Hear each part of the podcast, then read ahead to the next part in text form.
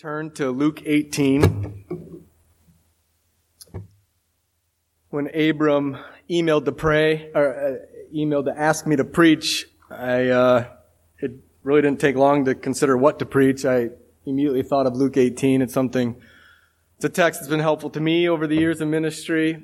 I had recently used it in a teaching to the youth group at our church on prayer.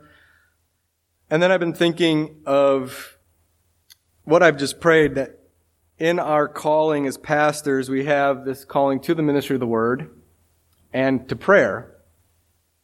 And how seriously we take half of that, maybe. If you're like me, preaching makes me nervous. I've done it for 15 years and every Saturday night, every Sunday morning, I am nervous and I give a lot of time and attention to how I'm going to preach, to studying the text, to making sure I understand it. In fact, one of the good things about preaching Luke 18 is you don't have to guess of why he's saying what he's saying. He tells it to you right there. And so I don't have to do a lot of work on that this morning. But you know, you give a lot of attention to the preaching and not so much to the praying, do we? And so I was convicted of here, here I am nervous to preach, and yet praying is coming before God. And I, I can't tell you that I really ever get nervous to pray. And I don't think that's because I view God as so loving and kind and accepting. It's just I don't think much of it. I probably fear you or fear those in my church way more than I fear God. And so Luke 18 should be helpful. And then I was thinking, I was thinking of Joe, when this text came to mind, I was thinking of you all and the consistent difficulties that attend your marriages, your parenting, your pastoring, and that this text has been a source of pretty consistent help for me, and I hope it is for you. And so if you would, why don't you stand as we read uh, Luke 18? I'll pray and then we'll get into it. Now he, was telling them a parable to show that at all times they ought to pray and not to lose heart, saying, In a certain city there was a judge who did not fear God and he did not respect man. There was a widow in that city, and she kept coming to him, saying, Give me legal protection from my opponent. For a while he was unwilling, but afterward he said to himself, Even though I do not fear God nor respect man, yet because this widow bothers me, I will give her legal protection. Otherwise, by continually coming, she will wear me out. And the Lord said, Hear what the unrighteous judge said. Now, will not God bring justice for his elect who cry to him day and night? And will he delay long over them? I tell you that he will bring about justice for them quickly. However, when the Son of Man comes, will he find faith on earth? This is the word of the Lord. Can be seated. So, this parable by the Holy Spirit comes on the heels of Christ's teaching. I don't know where you're at on what Luke 17 is about, if it's AD 70 or the time preceding his second coming. I'm more in the latter, which maybe would make me uh, less trust. I don't know. I'm kind of tired of that debate right now. I don't know if you are. Uh, it, doesn't matter. The point is, it's going to get pretty bad. Uh, in fact, at the end of it, whatever Christ is referring to there, it's likened to vultures feasting on dead carcasses.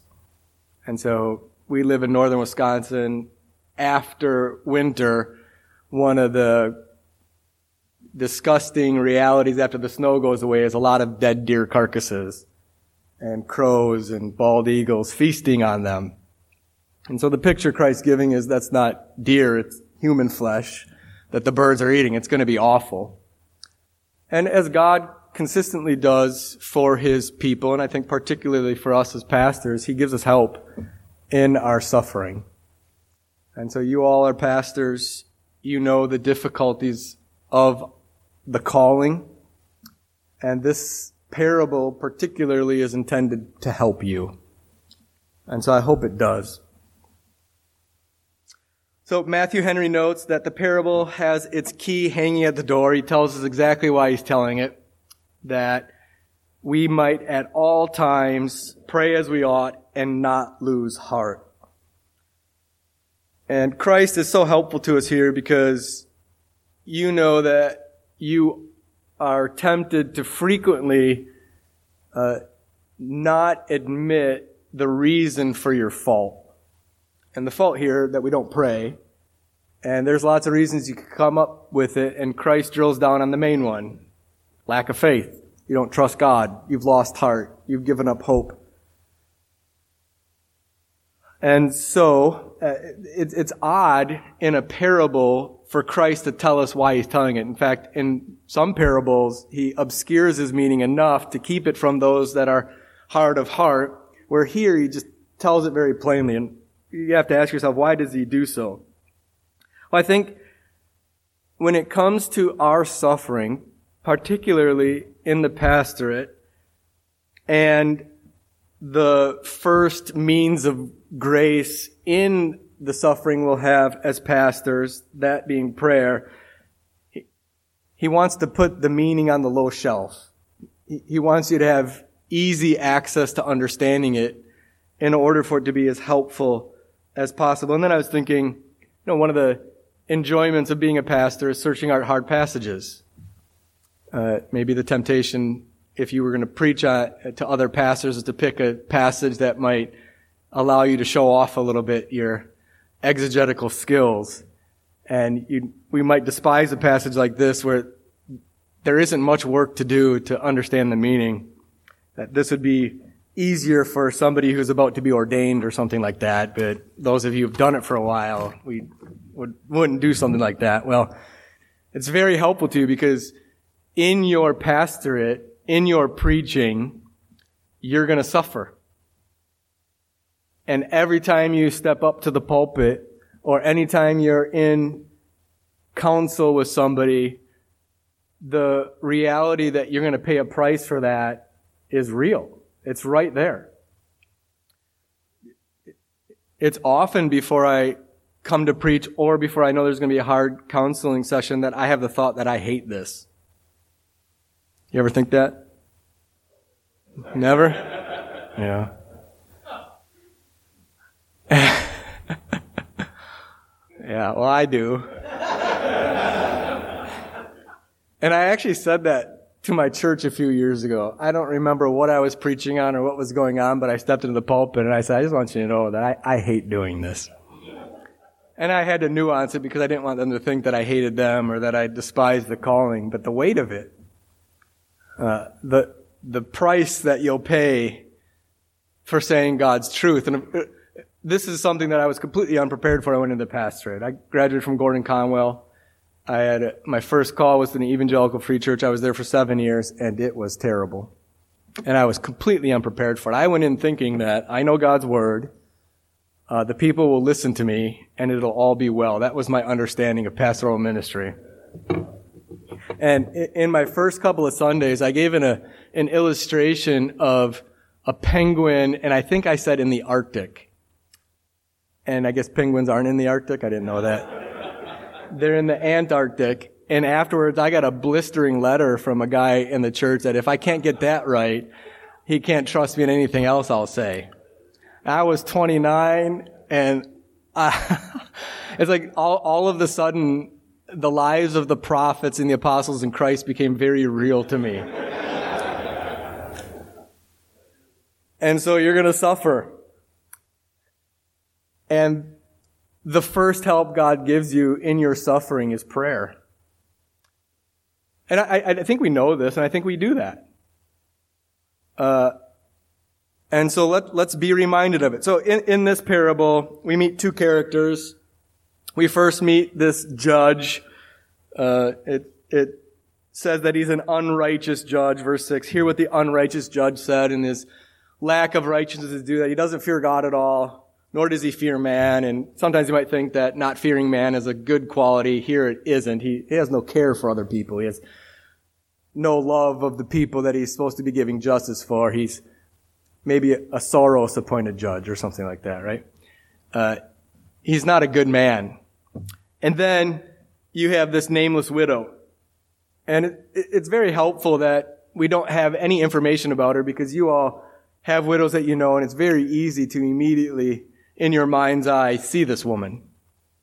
She's frail. In my church, we have widows and they have family, but sometimes their families are very unhelpful. And so they're left very vulnerable. And that's this woman. And she's really only got one thing going for her. And this is often true of widows, isn't it? They can be very persistent. We see that in Acts 6. You have the Hellenistic widows being neglected in the distribution and they ain't gonna have it. Right? And, and so this is very true. Well, she's, she's suffering some injustice. She has no hope of remedy except for this unjust, unrighteous judge of low character and the tenaciousness, her determination to get justice is given, and it's only for one reason. She just kept coming. Day after day, she wore him out. And then, of course, the lesson is how much more God, who has elected us in love in Christ, who didn't withhold his only son, who has given us innumerable great and precious promises, how much more God won't give justice to his elect who cry to him day and night. He will not delay long over them. And yet the challenge, the rebuke is, when Christ comes, will he find faith on earth? So this parable is meant to strengthen our faith as evidenced by consistency in prayer. And so it's meant to help you and Christ is always, the Bible is always doing two things. It's poking us in our sin and strengthening our faith. And the way that this text humbles you is by uh, comparing you with a, with a widow. And not in a flattering way. So when you were a boy with other boys, the best taunt for another boy was always, you throw like a girl, right? Uh, it's helpful to young men to be poked like that. Now, I'm not comparing Christ to a taunting 12 year old boy, but it, he not only compares us in our unbelief to this vulnerable widow, but he compares you unfavorably to her you don't have the one thing she has. And that, that rings true with me. I don't. We have a picture directory at our church. Our secretary takes pictures of our members and puts them together in a directory, and it's very outdated, but it's very useful uh, to me in one thing: it's praying for their people. And so I've gotten in the habit, or tried to be in the habit, of just praying for two pages a day, uh, for our saints, and I have their pictures, and it's very helpful. And I can't tell you how inconsistent I am at that very simple thing. That there are days when I get up in the morning or go to the office and have this picture directory. It takes a few minutes, and I am so reluctant and don't want to do it at all. And often I don't. Of course, whenever anybody criticizes anything about us, you think, you think in times when you aren't being criticized that maybe you've finally grown in faith enough to handle criticism. I've had that thought repeatedly when I'm not being criticized. That, ah, maybe God's doing a work in me and I'm, and then I get criticized and I'm right back to doubt and despair and frustration and anger and God, don't you love me? And God, why are you letting this happen? And so, you and I lack what this woman has. Now, of course, you are, I am prone to lose heart. And that is named in verse 8 as unbelief. So we don't trust God. We don't trust God particularly in our calling in the pastorate. So this is what Christ says. Here, the, what the unrighteous judge, said. Shall not God bring about justice for his elect? Now, this woman, this widow, has regard for the judge in one way, even though he's unjust, even though she knows he has no fear of God, even though she knows that she does, he couldn't give a rip for her because she has no ability to put any pressure on him or to give him anything, maybe a bribe to get him to do anything, except that she believes that he is so selfish you know, that, that if she can bother him enough, he'll probably give her justice. And so in one sense, she has a regard for that part of his character. And here we have God named as our electing God, our sovereign God who has chosen us before the creation of the world in Christ, set his eternal love on us, and our lack of prayer stemming from our unbelief shows us that in these times of difficulty, she may have higher regard for the unjust judge than we do for the Father. We won't pray. We stop asking. We give up. We're disheartened. We're overwhelmed by unbelief. We no longer see God as He is.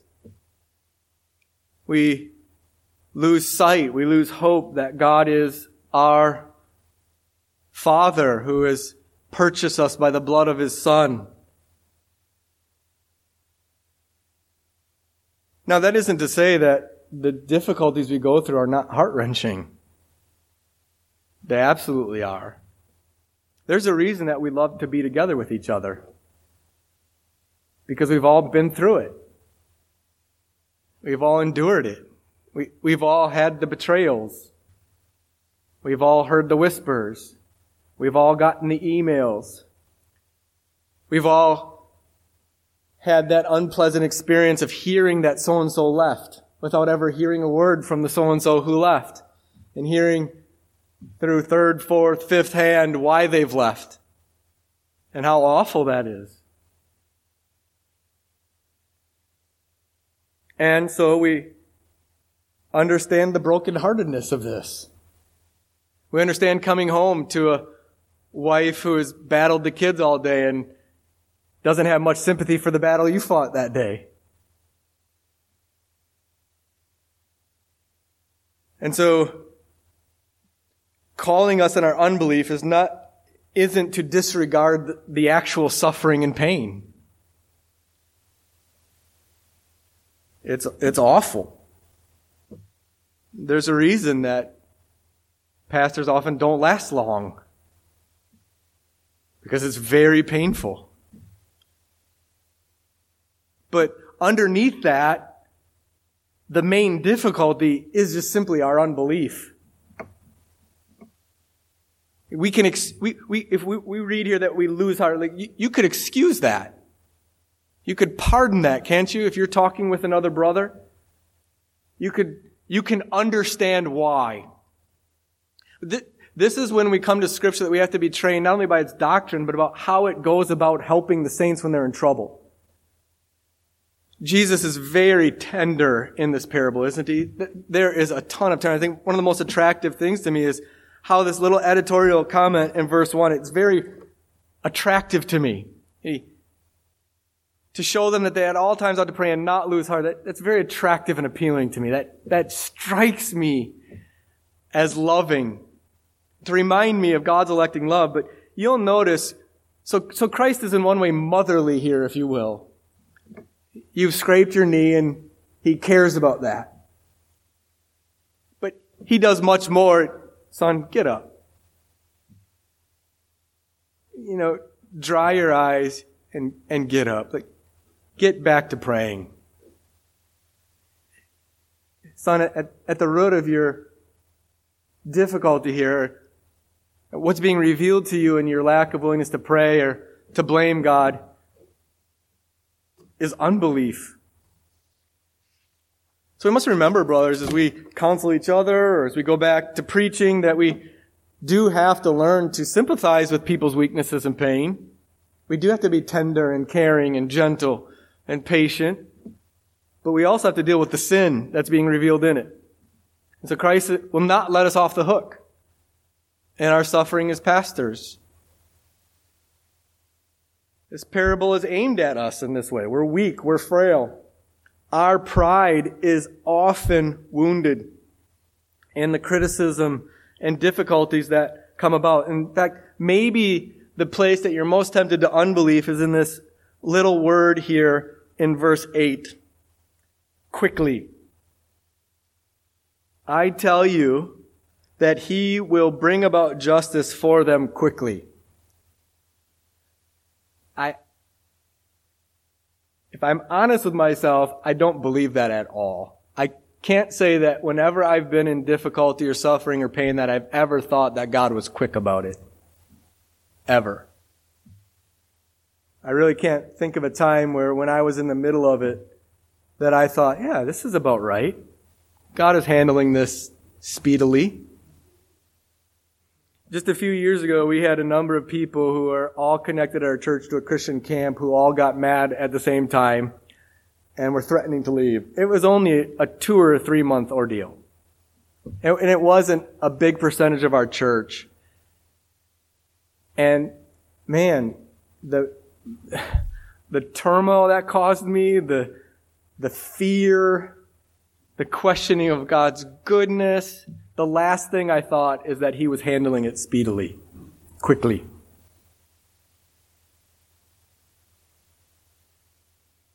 And so this parable is revealing to us in this our faithlessness. It, reveals it to us in that I, like you, I would assume, you will give yourself all kinds of patience and sparing yourself regarding your disbelief in God's care and answer. Right? If you were to pastor yourself in your unbelief, you would be incredibly patient with yourself. And excuse it. There's reasons for it. This has happened, that has happened, and don't forget about what happened before that, and just give yourself some time. And yet, in regards to God's delay, we spare him not at all. We will not allow any time between the beginning of the conflict and the pain it's causing and the resolution of it. We're very demanding. We're accusatory. We will not spare God his delay. We will not yield to his sovereign goodness and prolonging our difficulty at all. But we will towards ourselves. And so isn't that monstrous? Isn't that awful of us? And this is the help Christ is providing us in our suffering in this passage. This is the good work of suffering, isn't it? That it is only in those times that you really see your need for Christ because you really begin to see your sin.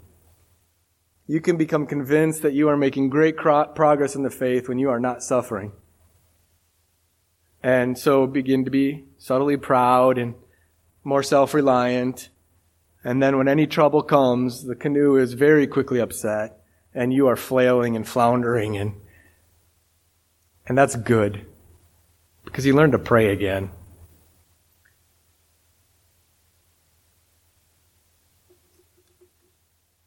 And yet, throughout all of Scripture, God has over and over and over and over again answered the bell, answered the call for his people. Just think right at the beginning of the Bible, Adam and Eve.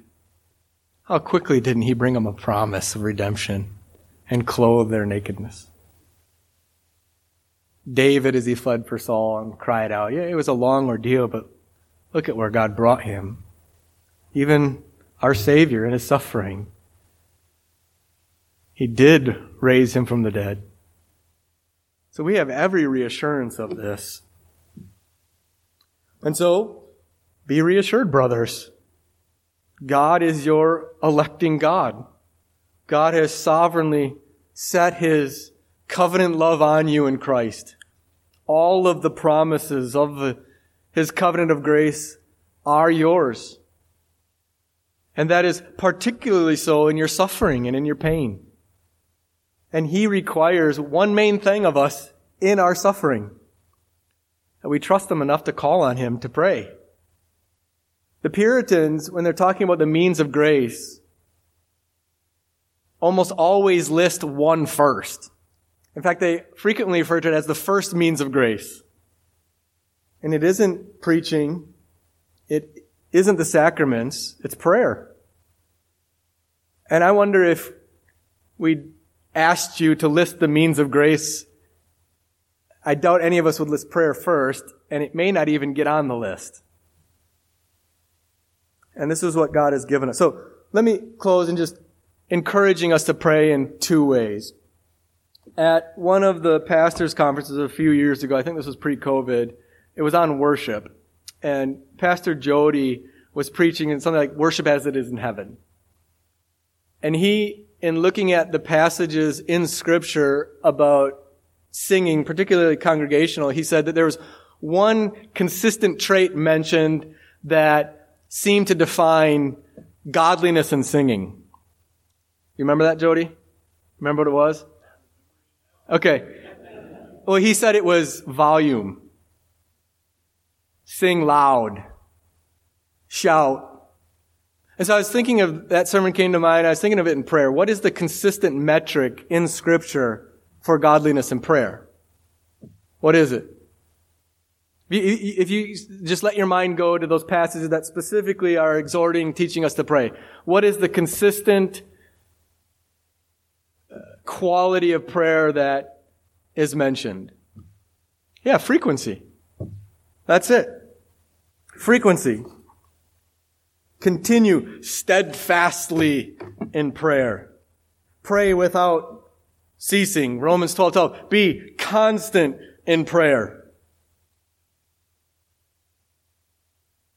And so, of course, we hopefully have pastoral prayers in our churches. We pray before the preaching. We pray before our meals, and we should not uh, disregard those. Those are good habits, good practices. We want to continue to do that. But here we might think of maybe going to others and asking them consistently to be praying for us. One of the ways that we may not consider this passage or, or may not come to mind is like you might immediately apply it to just your own personal private prayer, which is obvious, but how much more are you helped by others coming, being with you and praying for you? When I was at my first pastorate, in the middle of it, a group of, a few of us local pastors went up to Piper's Pastors Conference. And I was in despair. I mean, I, I had no hope anymore. I was really doubting whether I was called to be a pastor. I mean, the, the, um, the conflict was really hot. And uh, so, you know, I'm there with several hundred, I don't know, a thousand, two thousand pastors. I'm with a group of pastors and I was just totally alone. And, you know, what is the one thing a pastor will do in order to soothe his suffering? I went to the bookstore. I'm going to buy some books. And so I'm, you know, yeah, and I did. But at one of the tables, one of the vendors, I think, saw, he, he saw in my countenance that I was not in a good place. And he just began to talk to me and ask me what was going on and pressed me. And I spent a long time telling him of the trouble. And then he just began to pray for me. And, and the, the peace, the reassurance, it was so helpful to me. And so, as you are challenged in your own steadfastness or constancy in prayer, how about humbling yourself to going to others and bothering them, even though they're busy as pastors or busy as elders or they got their own lives. How about humbling yourself enough to consistently, constantly be asking them for prayer and to help bear the burden of your marriage or of your parenting or of your finances or whatever. And so constancy in prayer is it. And then consider too, as I mentioned before in Acts 6, our calling as pastors. There's, there's two parts to it mainly in Acts 6. It's prayer and the ministry of the word. And prayer is mentioned first. The apostles were distracted from that. The pastors of Christ Church were distracted from that in the serving of widows, a good ministry, but they were neglecting prayer first and then second, ministry of the word. So how many of you would abandon constancy in ministry of the word? You wouldn't dare to even consider that, would you? At all? That's the last thing we would ever do. In fact, we all know that if everything else is falling apart, the one thing that we need to give ourselves to is the preaching of the word. That's right, isn't it? But we, we, again, we don't think of prayer as that. As, as that high, that important, that central to our calling, and yet it is. And so this is true both in private, in your own prayer closet, should be true, of course, with our wives and our children and, and true in our church. How many of you have ever written a sermon or begin to write it without even asking God's help? You ever do that? I've done that. And so let's pray. Let's give ourselves to prayer. Let's give ourselves to praying for each other and calling on other to pray for us. Thomas Brooks says that praying souls are often the most assured souls. And so maybe our lack of reassurance in our trouble is due to a lack of faith in prayer. So that's the first help is the metric of godliness in prayer is constancy. Second, fill up your conscience with our Lord's definition of faith in this parable. So at the end here, in verse 8, when the Son of Man comes, will he find faith on earth? And the faith that he laments that won't be found is due to a lack of calling on him in prayer. And so load up your conscience with that truth that a foremost evidence in our lives of faith before the face of God is that they at all times ought to pray and not lose heart.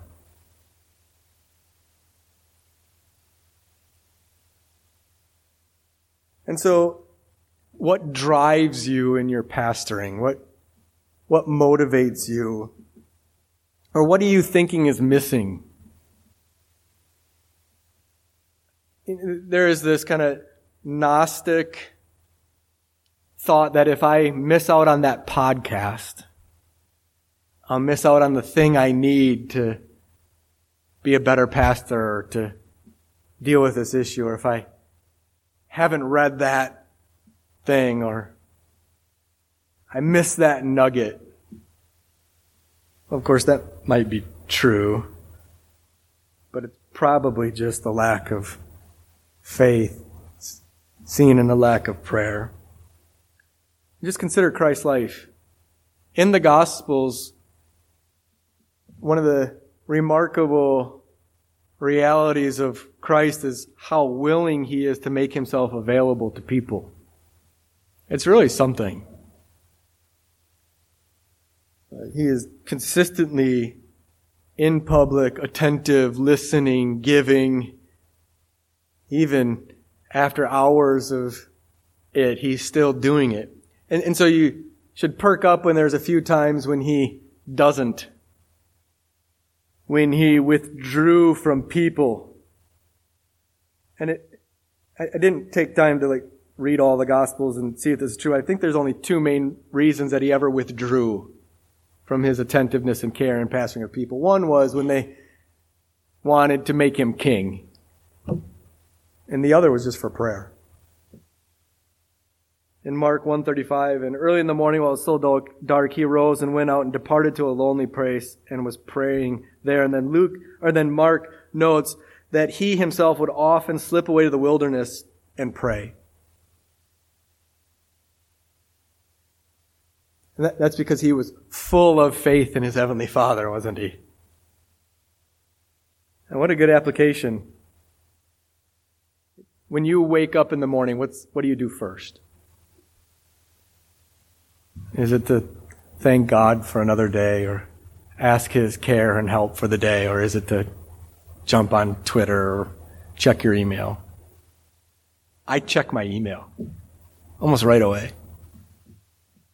Or I used to be in the habit of every couple of months getting away for a day just to pray and read and commune with God. I haven't done that in years. Maybe that's an application for you. Maybe it's that you once used to pray with your wife consistently and you're no longer doing it because there's lots of kids and lots of stuff to do and at night, you know, because if you go to your wife and ask her to pray, it's usually going to open up a new conversation before you get to praying and you, geez, I'm just going to go to bed. Or she'll have to clear the relational clutter and you know the things on that list and you, I'll go pray by myself. Uh. And so, can we be humble? Can we be constant in prayer? And of course, the Psalms are so much help here, aren't they? Hear my cry, O God, give heed to my prayer.